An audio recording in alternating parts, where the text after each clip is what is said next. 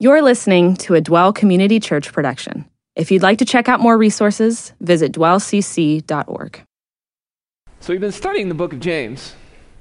And um, if you've been here with us the last couple of weeks, you know that uh, James, this is probably the first book written in our New Testament. James grew up having Jesus as his big brother.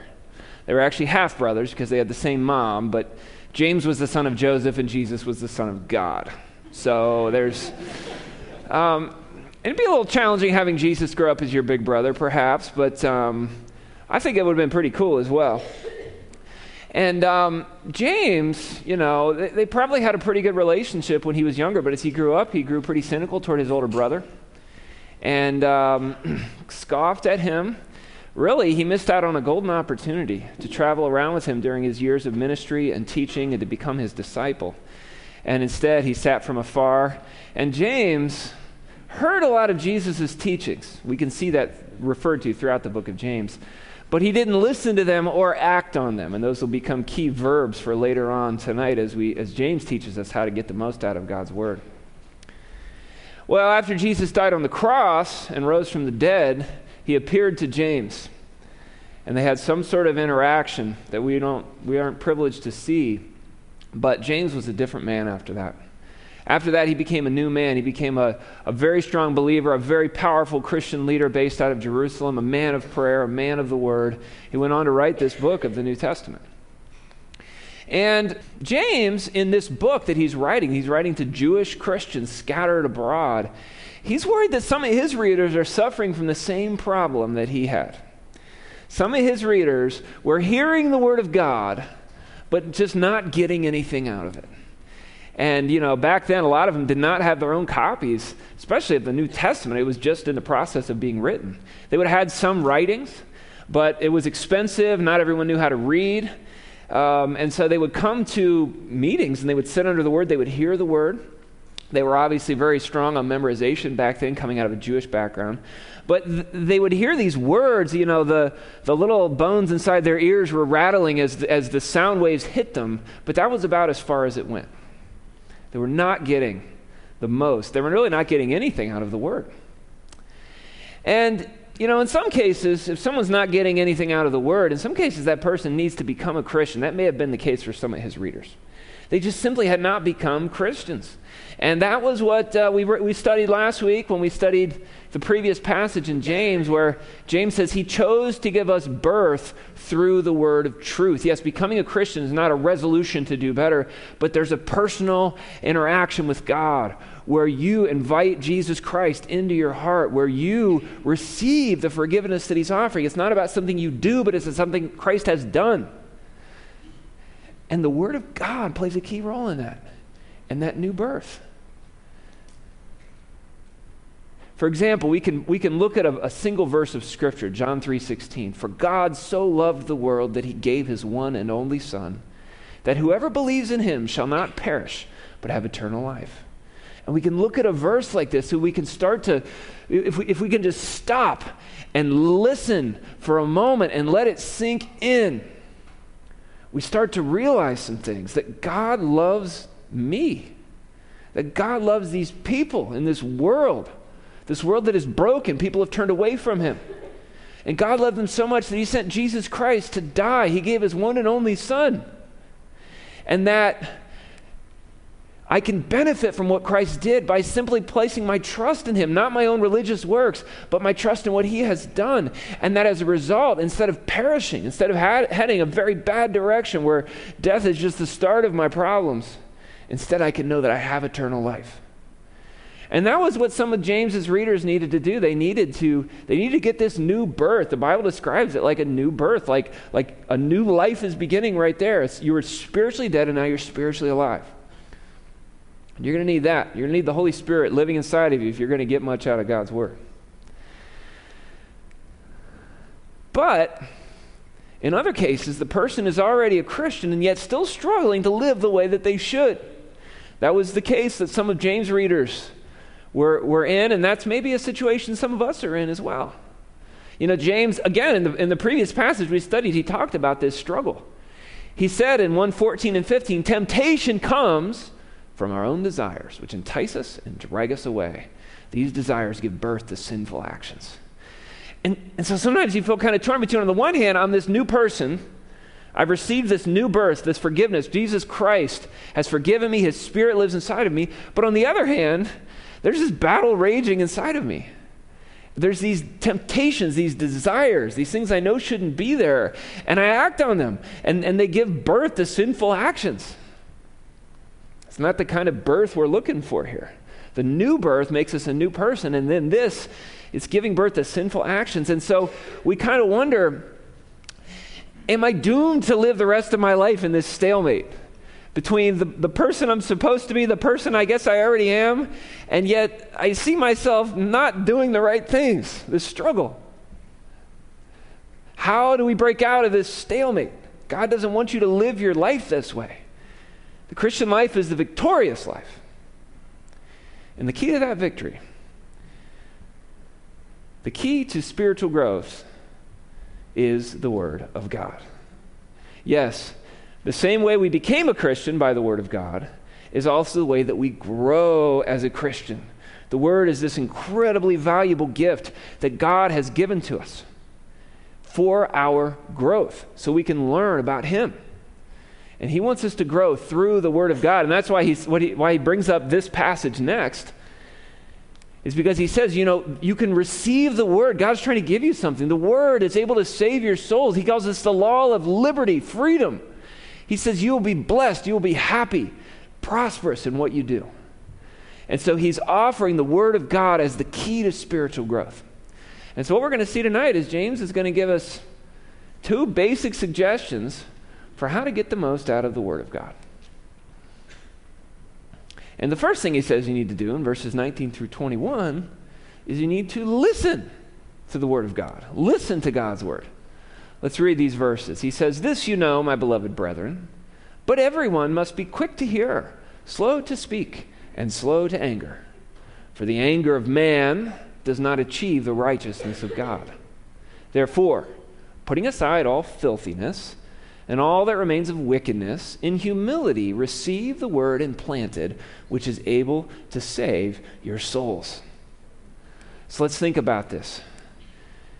You know, the passage starts with being quick to ear, hear, and, it, and this little section ends with receiving the word that God is giving to you. He also says it's able to save your souls. That word save has a pretty broad range of meaning. Here it's probably talking about spiritual growth. It can mean everything from becoming a Christian, being forgiven that first initial time, to the process of spiritual growth that continues throughout our lives. And that's what he's talking about here. The word is able to, to, to spur on your spiritual growth, to feed it. He says, receive the word implanted. And so this picture here is a picture of, uh, from the world of, of, botany. It's plant life. This is seeds and plants. And he's like, he's like the word of God. He says, it's like this seed. And you're like the soil. And God places that seed there. And it goes down into the soil. And whereas before it was just lifeless soil, now all of a sudden, boosh, life is springing forth. This past summer, I got to go out to Sequoia National Park. I took this picture here of General Sherman, the largest tree in the world. And uh, in case you don't, you're not familiar with General Sherman, these are people down there. Yeah, it's big. 275 feet tall. The base of this tree is 103 feet circumference around that tree. That is a really big tree. This, on the other hand, is a picture I found on the internet of a hand holding a sequoia cone and some sequoia seeds. Now, sequoia cones never get longer than about three inches long. The seeds are 0.2 inches long and about 4 one hundredths of an inch wide. And this, right here, these tiny little things are what over hundreds of years end up producing trees the size of General Sherman. And the Word of God is like a seed. It's small, but it's mighty. You look at it initially and you're like, this doesn't seem like such a big deal. You know, You can, you can summarize the whole thing in a book, you know, this size here. But the reality is that this has the power to completely transform your life. This has the power to bring that sort of life into your world, like a seed planted in the soil. And here's the thing if there's a problem, it's with the soil, not with the seed. If there's a problem in our lives, the problem is not with the Word of God, the problem is with the soil. What kind of soil is that seed landing on? You know, this soil here, you know, Jesus told this uh, parable. In Matthew 13, he said the word, farmer went out to sow a seed, and he tossed the seed, and it landed on all kinds of different soils. And he says, you know, the soil is like the Word of God. And some of that soil fell on this really hard path and it couldn't penetrate down into the ground. And so the birds came and snatched it right up. And then the other seeds fell on different, varying qualities of soil. And some of it sprang up quickly and then died right away. Some of it grew a little longer but got choked out by, by thorns and thistles. Some of it, though, yielded a crop that was 30, 60, 100 times what was sown. I mean, you can see that illustrated with the sequoia. Jesus is thinking agriculture as well. You know, a single kernel of wheat can produce hundreds, thousands of similar kernels. And um, the question is, what kind of soil are you? That's really the question. James tells us the kind of soil we need to be. He says we need to be quick to hear and slow to speak. Unfortunately, some people, not you, but people you know, are the opposite of that quick to speak, slow to hear. Imagine soil that just won't listen. It's like the farmer sets the seed on it, and it's like, oh, I got plenty of those, and it starts just sec- secreting all of its seeds, all the things it already has stored up inside of it. It's nothing compared to what the farmer is trying to place on that soil. It's interesting, if you study the uh, Old Testament, Proverbs, the wisdom literature, you'll see there, it really doesn't tell you to do anything. Very rarely will it tell you to do something. Usually, what it emphasizes is listening, observing. It's like, do you notice this? Have you ever noticed that?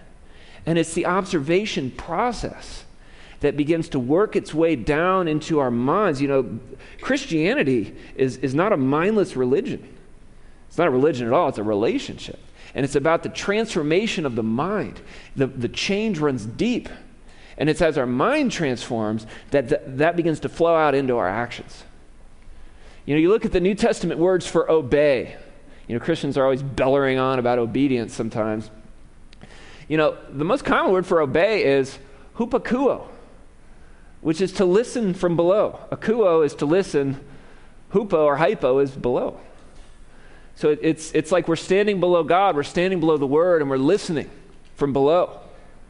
It is the master. I listen to what God is telling me. Or peitho. It's often translated to obey, but it, it means to be persuaded. And so these words that are commonly translated obey are actually to listen, to be persuaded. And it's the listening and the persuasion that then plays out in action. James also says this soil needs to be slow to anger. We need to be slow to anger when we come to God's word if we want to get much out of it. And, you know, you can imagine soil that's angry. You know, the farmer drops the seed on, it's like, ah, what are you doing? Views it as like an act of aggression. He takes it personally, like I need this seed, you know, like I'm not doing okay on my own. Yeah, you know, when, when anger takes over, defensiveness, the ear tends to close. We can't hear when, when our anger has gotten the best of us. We're in attack mode, we're in defense mode. You know, Scripture says God is slow to anger. That's one of the first things God tells us about himself in this, these famous passages in the Old Testament, like Exodus 34 6. Self control, Paul says, is a fruit of the Spirit. That's really kind of describing all three of these commands quick to hear, slow to speak, and slow to anger. It's about self control. That's the kind of fruit. Just the fact that spiritual growth is depicted as a fruit, that shows you what the, what the spiritual growth process is like. We're receiving from God, God's trying to give you something. The resources are His to impart to you. And, you know, He's not forbidding all anger. You know, He says slow to anger. It's not that Christians never get angry. You see, Jesus, at times in His ministry, it was rare, but there were times where He was angry. But What he's talking about here is unrighteous anger. The anger of man or the anger of woman would both not achieve the righteousness of God, James tells us. And so the anger of man, you know, this would be, you know, reading the, the Bible and being told I'm wrong. Sometimes the Bible tells us the opposite of the thing we're doing, it, it confronts us. It says it's living and active. And uh, if we, we, it's, it's easy to get defensive in that situation, to, to lash back out because we feel like the way I'm living is being criticized. Being told to wait longer. There are times when you feel like you're suffering and you're like, I've had about enough. And you read James 1 and he says, Count it all joy when you encounter various trials. And he says, Keep hanging in there. And that's not what we wanted to hear. We wanted to hear this suffering is going to go away, especially if I follow God. But being told to wait longer, that can sometimes be pretty upsetting. Sometimes we read the Bible and we just think about how other people are not following this. You ever have that? You read this verse and somebody else comes to mind and uh, you feel kind of bad that kind of sorry for yourself, that you're kind of upset about the way you're being treated. They're not loving me like Christ, you know, says to love others. We're deflecting. Self pity, feeling sorry for myself. Judgmentalism toward other people. These can all be things responses to the word that would be consistent with the anger of man and that would, would block God's word from really having its effect in our lives. James also says, therefore, putting aside all filthiness and all that remains of wickedness, what is he talking about here? Well, these are kind of general words for sin. He, he doesn't necessarily have anything specific he's getting at here. And um, what James is not saying is that we have to stop sinning before we read the Word, that we have to somehow get it together before we're going to read the Bible. No. But what he is saying is, you know, you go to this soil, and if it's full of some pretty, pretty nasty weeds, or maybe there's some kind of toxic substance in this soil that has to be dealt with before life can, can grow here, um, there might be something there that's blocking blocking growth, blocking the receipt of the Word of God.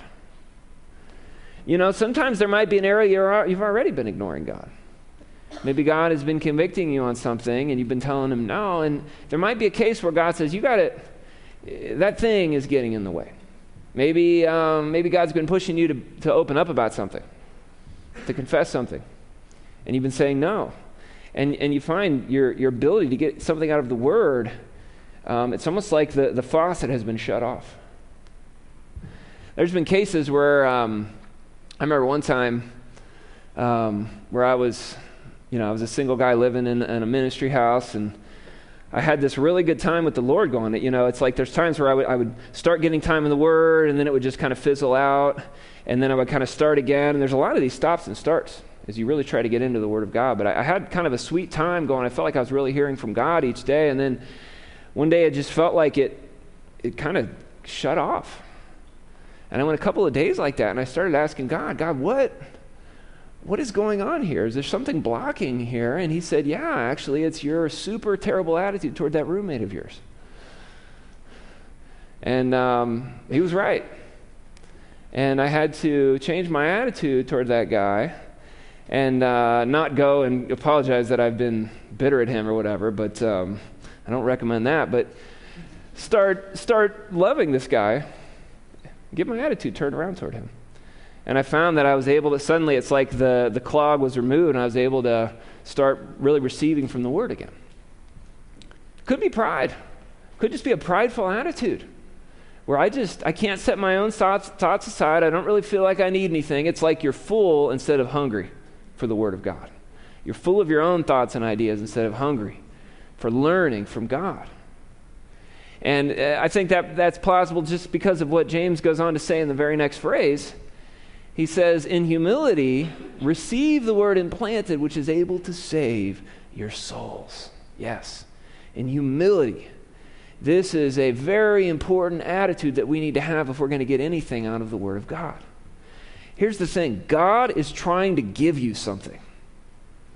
We, we want to think God's trying to take something good away from me, or God is, is standing there like some drill sergeant barking orders at me, and I'm trying to, you know, achieve his acceptance. No, God is trying to give you something. He's trying to hand you a gift. He's trying to give you his perspective. He's trying to give the encouragement, the joy that comes through the word, the motivation that comes through the word. This is where we get our motivation for change in our lives. It's as we start to view things from God's perspective. And so he says, humbly receive. That's how God views spiritual growth. It's actively receiving from him, not pulling myself up by my own bootstraps. And so the question you've got to ask yourself is will you, will you show up each day to receive from him? Will you show up each day to get into the word? I remember talking to a buddy once and I was saying, you know, there's times where I spend time with the Lord and I feel like I don't I don't really feel anything. And there's times where I get in there and it just feels amazing. And he was like, Well, what you've got here is you've got an appointment with the King of the universe. And even if you show up every day for 365 days and he only decides to really speak in some super clear way to you one time, isn't that worth the other 364? And I was like, you know, yeah, it is. Yeah, it is. And uh, the truth is, God is going to speak a lot more than one day a year, probably, to you. You're going to get a lot more out of it than that. But um, the question is, will you show up to receive from God each day? That is a very important step. That is a milestone that you will have to come to in your spiritual growth if you're ever going to get anywhere in your, in your Christian life. If you won't do this, if you won't eat, you're going to be malnourished. You're going to be starving.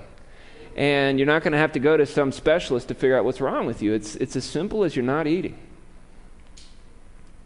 Will you open yourself up to the power that created the universe? Andrew Murray talks about the, um, the power of the sun. And, you know, back in his day, this is like the late 1800s, you know, when people get tuberculosis, they, they didn't know how to cure it, so they would just, they just wheel them out into the sun every day. and they just sit there for like eight hours and they'd wheel them back in at night. And yet, just getting out there under the sun, it's not like they had to climb up to outer space or something. They just had to lie there and receive the healing rays of the awesome sun that God has created. Or um, he also talks about, um, you know, the, the weakest, puniest little flower, you know, and, and it's, it's it's been in the darkness all night long and it's covered with dew and the dew is just so heavy it's got like three drops on it and it's all kind of bent over. And then the sun starts to come up and what that little flower it just has to do it just has to kind of uh, just kind of face the sun. And that's what it has to do that day. That's it's done its it's done its part and now the Son will do the rest. And that's what it feels like sometimes when you're following God. You just, oh, just, uh, and you kind of have to just like, you have to expose yourself to the Word. You have to open yourself up to its power. This is incredible. This is the, this is the power that created the heavens and the earth. The Bible tells us God spoke the universe into existence. That means there was no universe, and then God told it to exist, and it did. God just went, world, and set in motion what has become what we see today. That's the power He's given us access to. Humbly receive that word and plant it. That is able to save your souls. And God will begin to do something in you. God will begin to do something. You may not notice it at first. I was talking to a friend recently though who was saying how he's like, "Man, I've been I've been pretty consistent reading God's word lately." And he's like, "Some days, you know, it never feels dry. But some days it feels pretty awesome. Some days it's just, you know, whatever." Um, but he's like, "But then I'll be talking to people and just verses will start popping into my mind. And I'll be, have something to share with that person. And um, he says, you know, what that makes me want to do is it makes me want to keep getting into the Word. Because God's doing something. And, you know, eating is kind of, I mean, the Bible is compared to eating food. And, you know, eating, it's like some meals are amazing. And some meals, it's like it's, it's breakfast, you know? It's nutrition. I'm not eating it because I want to feel amazing. I'm eating it because I know I need to eat. And I make time for things I know I, I need to do. And that's, that's what God's Word is like. And it'll begin to do something in you.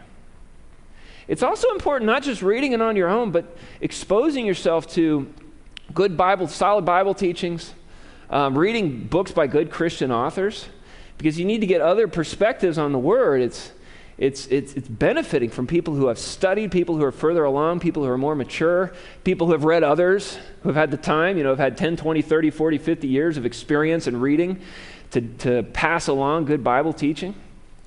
I think that's really important as well. And what this will do is this will, this will determine the outcome of your spiritual life.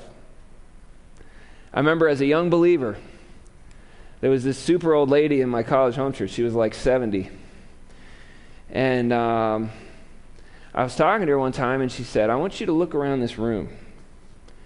And I want you to very carefully observe the people who are in the Word of God consistently. And she said, they won't be, they won't be the same people five years from now, two years from now, because God's work will have done a work in their lives. She said, I also want you to notice the people who are not in the Word of God. You won't be able to recognize them a couple years from now because they probably won't be around unless they change on this one point because they're starving themselves to death, spiritually speaking. And that, and that made an impact on me. I thought, if there's one thing I do, I better get in the Word. In humility, receive the word implanted, which is able to save your souls. It's right there for the taking. The word of God. There's tremendous encouragement available here. I can't tell you how many times I've felt so discouraged.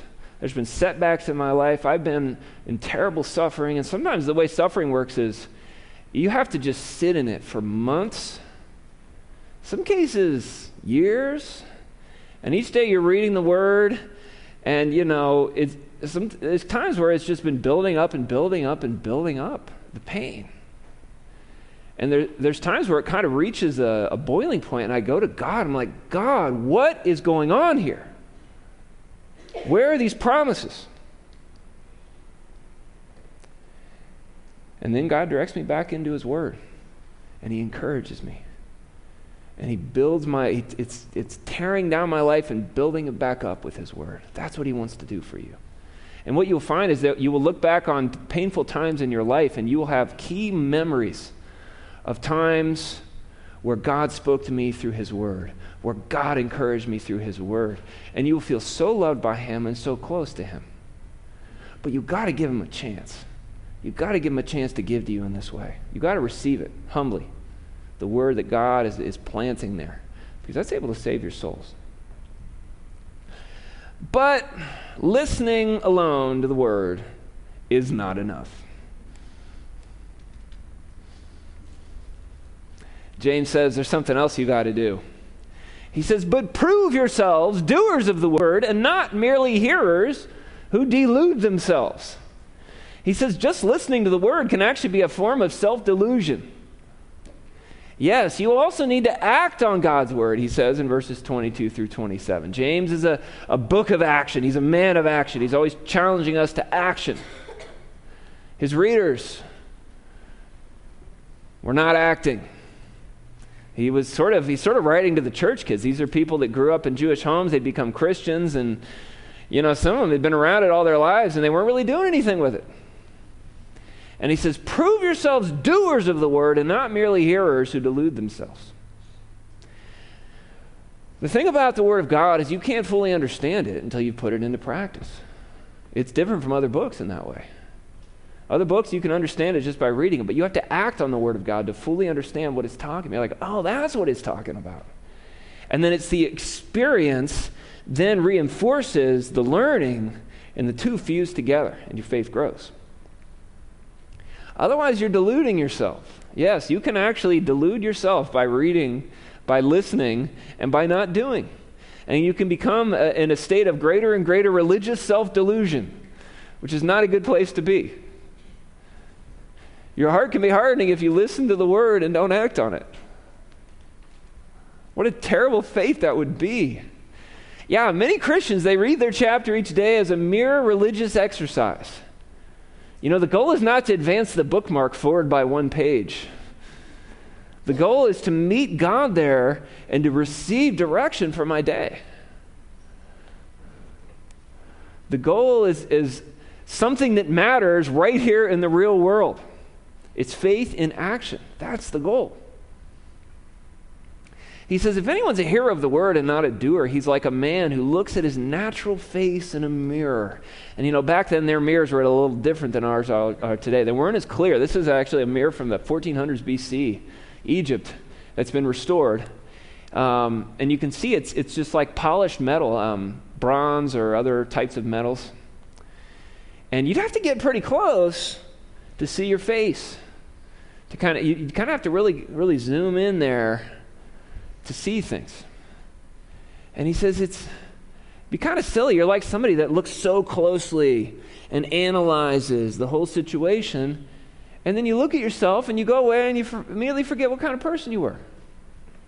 Yeah, the Word of God, it's, it's like a seed in verse, you know, the, the earlier couple verses, verse 21. Now it's like a mirror and it shows you things. The Word of God is living and active it can pierce through our self delusion. And so, you know, you can kind of imagine how silly this would be. It's like you're like, man, I feel like I got something in my teeth. And, you know, you look in your mirror and you're like, huh, interesting, yeah, I got something in my teeth. And then you just go away and don't do anything about it. And you walk around with a big piece of spinach hanging out of your mouth. He says, that's what it's like when you look into the Word and you see things, and then you just go on with your life like nothing happened. God's Word probably showed you something if you're willing to hear it. Jesus would always say, He who has ears to hear, let him hear. And then you walk around unchanged when the change was right there for the taking. He says, But the one who looks intently at the perfect law, the law of freedom, yeah, he's talking about God's word here. He's probably specifically, you know, Jesus would have these dialogues with people and they would say, How do you summarize the whole word? The, the, the whole word of God, the whole law of God. And the answer is love God with all your heart, soul, mind, and strength, and love your neighbor as yourself. And that new law, that law of love, that is the lens through which James and Jesus both say we need to look at the Word of God. And so the law of freedom, the royal law, he says in James 2 8, is called it's, it's the law of love. And so, this, under, studying the Word and looking at it through the lens of the great command to love one another, he says that's what you need. And he says, not becoming a, a forgetful hearer, but an effectual doer. That man or woman will be blessed in what he does. And that word blessed means happy. You will be happy. And there's a tremendous joy that can come from the Word of God. This is the way to real happiness and freedom. It's looking intently at the Word of God. And that word intently, it's like, it's not just looking, but it's like to stoop over, like, like you're looking at a bug on the ground. And you're looking very closely and very carefully and then you, you act on it. He says, that's the way to freedom. That's the way to happiness. You wonder where the happiness is in your Christian life? The Word of God. Maybe that's what you're missing. Looking intently into it and acting on it. And then James says finally, if anyone thinks himself to be religious, you know, his, a lot of his audience probably thought of themselves as pretty religious people. You know, some of these, he, was, he might have had former Pharisees in the audience that he's writing to, or at least people that had grown up looking up to those Pharisees. He says, You want, you want religion under the new covenant, under the new way? Bridle your tongue. You know, they thought of religion as like going to temple and offering sacrifice. And James says, Get a hold of your tongue, man. If you don't bridle your tongue, you deceive your own heart, and this man's religion is worthless. Yeah. And he says, Oh, you want pure and undefiled religion in the sight of our God and Father? Take care of orphans and widows. Love the poor, James says. Oh, and keep yourself unstained by the world. You see both social justice, loving the orphans and the widows, caring for them, and being unstained by the world. That's your personal spiritual growth, you know. Uh, a lot of Christian movements, they either emphasize social justice or they emphasize personal spiritual growth, and James is putting them both right next to each other. He says, That is pure and undefiled religion. You want that? And these verses actually turn out to be kind of an outline for the rest of the book. Care for the poor, James 2. Bridling the tongue, James 3.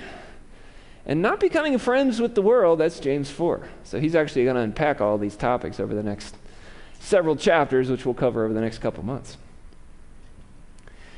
But let's just try to get some application here. Let's think how can we be doers of the word that we've listened to here tonight? I think one, one thing you can do that I would recommend is kind of wedding both you know, your prayer and your, your, your, your scripture. Talk with God about what you're reading. I think it's a really good idea when you sit down to get into the Word to say, God, I want to hear from you right now. I don't want this to be just some religious exercise I go through. I, I, want to, I want to hear from you, God. I want you to speak to me, and I'm listening.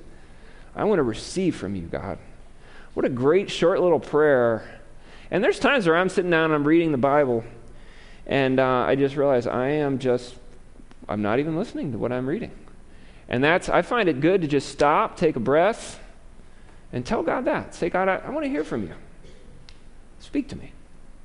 And it's just, it, it settles you down, settles me down, it gets my RPMs down. It, I can just settle in and hear from the Lord.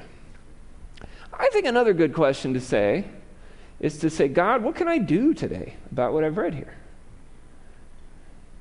And He may bring something to mind. And it might not be anything you read in the passage that day, but just the simple act of stopping and reading the Word and then asking God that, He might bring something else to mind that He wants you to do. And I would urge you to do that. And if you do what God asks you to do, then He's going he's to keep speaking. He's going to give you more cool stuff to do. So, talking with God about what you're reading, I think setting a goal is a good idea. Setting a goal. You know, it's January 2nd, 2020. It's the time for resolutions, right?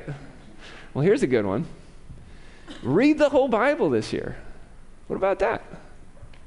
I remember sitting in a teaching um, in my home church as a very young Christian, and the teacher said, I don't even know what he was teaching on honestly. But he said, You know, when I was a young Christian, an older believer said, You should read through, try to read through the Bible in a year. And he's like, And so I did. And I was sitting there and I thought, Yeah, that's a good idea. I think I'm going to do that. And so the next day I got my Bible and I, you know, I would read, but I would kind of take a stab here and a stab there, and I'd never read the whole thing. So I just I went with like the simplest reading plan ever. I put a bookmark on the in Genesis 1, a bookmark in Matthew 1 for when the Old Testament got boring, and a bookmark in Psalms 1.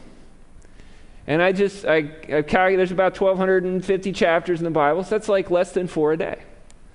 And so I would just read, I'd try to get about four a day in, and sometimes I was really loving the Old Testament, I would just read that, and sometimes I was really liking the New, and I'd read that. And I made it through the Bible. And I got down, I was like, I guess I'll do it again. and so that's been a goal of mine most years, not every year, there's years where I switch it up. But that's something I've been doing most years for, at this point, almost 20 years. And um, what I would love, wouldn't it be cool if someday, 20 years from now, you're like, man, I remember that day, January 2nd, 2020. That was the day I decided I want to read through Bible every year, and I've been doing it ever since. Think about the changes that would happen in your life if you did something like that. And that, God wants that. God's going to help with that. What about memorizing a chapter of Scripture? Or even a whole book? This is something that I hear more and more people doing. This is something I've kind of taken a, a shot at myself. Memorize a verse today, and then tomorrow review that and add one to it. And the next day, review those two and then add one to it. We got more resources than ever for memorizing Scripture, including, I'd like to make a plug here for scripturetyper.com. I guess it's BibleMemory.com now. The app is awesome and uh, has helped a lot of people I know memorize a lot of Scripture. I got friends I know who are memorizing entire books of the Bible who could never memorize anything before. And most people are like, oh, I just can't memorize. And usually, people that say that if you're like, how much effort have you put toward memorization? And they would say, zero. Putting a little effort toward it, you'd be surprised what you can do. What about taking a class? Maybe take it with a friend. Be easier to stick with it, more fun, you can study together. Uh, something to push yourself into reading the Bible. Get a time, a place, and a plan. I recommend that as well. If, um, I mean, it can happen if you just fit it in here and there, and that's something that when I was a student, I was a little bit more able to do because I'd have random blocks of time between class and, frankly, just more free time on my hands. But um, if you're having trouble, pick a time that you're going to try to do this each day. I've, I've known people who, who have a lot of success on their lunch hour if you have like a normal 8 to 5 job, but um, I like doing mine first thing in the morning whenever possible. I don't always get there, but most days I do. Also, a place, a place that is free of distractions. Um, I, I, actually switched over to a paper Bible a number of years ago because uh, paper Bibles, um, you can't check the internet on them. You can't get text messages on a paper Bible. In fact, all you can do is read the Bible. And um, when, I'm, when I'm smart, I put my phone in airplane mode when I sit down to read. But you got to find a way to get rid of distractions. Get a, get a big pair of headphones if you need to. Get the pair of headphones that tells your roommates, I'm reading the Bible right now. Leave me alone. And then don't abuse the Bible headphones because. a plan. There's tons of Bible reading plans out there. There's the real simple one, D.A. Carson, For the Love of God, that book he has, he's got that available for free. That'll get you through the Old Testament once and the Psalms and New Testament twice. Um, there's all kinds. I, I, I, can send some out if you guys want me to. I know people, some people have sent them out on email recently as well, since it's beginning of the year. But get a time, a place, and a plan. If you just show up and you're like, gee, what am I going to do today? That's not, a, that's not a recipe for success. You need to ignore the lie that this is hopeless. Some of us are like, I tried this before, it didn't work, I'm a failure, it's never going to work. No. You got to try, and you got to keep trying until you build up a habit. And then when you lose the habit, you got to try again. It takes three weeks to get a habit going. If you can do it every day for three weeks, then what's going to happen is you're going to go a day without doing it. You're going to be like, this feels weird. I should be doing it. The power of habit is going to be on your side instead of working against you. But the thought that this is hopeless, that's a lie from the enemy of God. He, he, more than anything, wants to keep you away from the Word of God. But it's not hopeless. You have the power of God on your side here. And finally, enjoy it. I hope that as you get in there, you'll start to have the experience that I had, where I found myself being so encouraged and just having fun reading the Word of God. I found a peace coming from it, I found joy coming from this. Um, I found my mind beginning to grow. My mind was able to suddenly remember things I couldn't remember before. But you got to get into it and you got to act on it if you're really going to start to enjoy it. You got to give it a chance. And I'll just leave you with maybe my favorite quote ever about the Word of God from John White. He says, Many, many helpful books have been written on this whole subject. I only wish to let a warm, a wild, warm enthusiasm flow from my heart down my arm to flood my pen onto the paper. Bible study has torn apart my life and remade it. That is to say, that God, through His Word, has done so. In the darkest periods of my life, when everything seemed hopeless, I would struggle in the gray dawns of many faraway countries to grasp the basic truths of Scripture passages. I looked for no immediate answers to my problems. Only did I sense intuitively that I was drinking draughts from a fountain that gave life to my soul. Slowly, as I grappled with textual and theological problems, a strength grew deep within me. Foundations cemented themselves to an otherworldly rock beyond the reach of time and space, and I became strong and more alive. If I could write poetry about it, I would. If I could sing through paper, I would flood your soul with the glorious melodies that express what I have found. I cannot exaggerate, for there are no expressions majestic enough to tell of the glory I have seen, or of the wonder of finding that I, a neurotic, unstable, middle aged man, have my feet firmly planted in eternity, and I breathe the air of heaven. All this has come to me through careful study of Scripture. And that's all we got for tonight. Yeah, Lord, your word is um, this is this is our hope for growth. You say that man does not live on bread alone, but on every word that comes from the mouth of God. And Lord, we need that spiritual nutrition. Uh, I pray for I pray for those of us here who um, have never received your Spirit, Lord. I pray that they would consider passages like that John 3:16 that we read earlier. They would consider placing their trust in Jesus. I pray your word would show them how to do that. I pray for those of us too who um, are discouraged about our, our walks, Lord. I pray that um, anyone in that situation would look to your word, Lord, and humbly receive what you're trying to give them. I pray that um, a year from now, every single person here in this room would be looking back at this year as a year when they really took your word seriously and where they benefited greatly from it, Lord. Amen. Thanks for listening. This has been a Dwell Community Church production.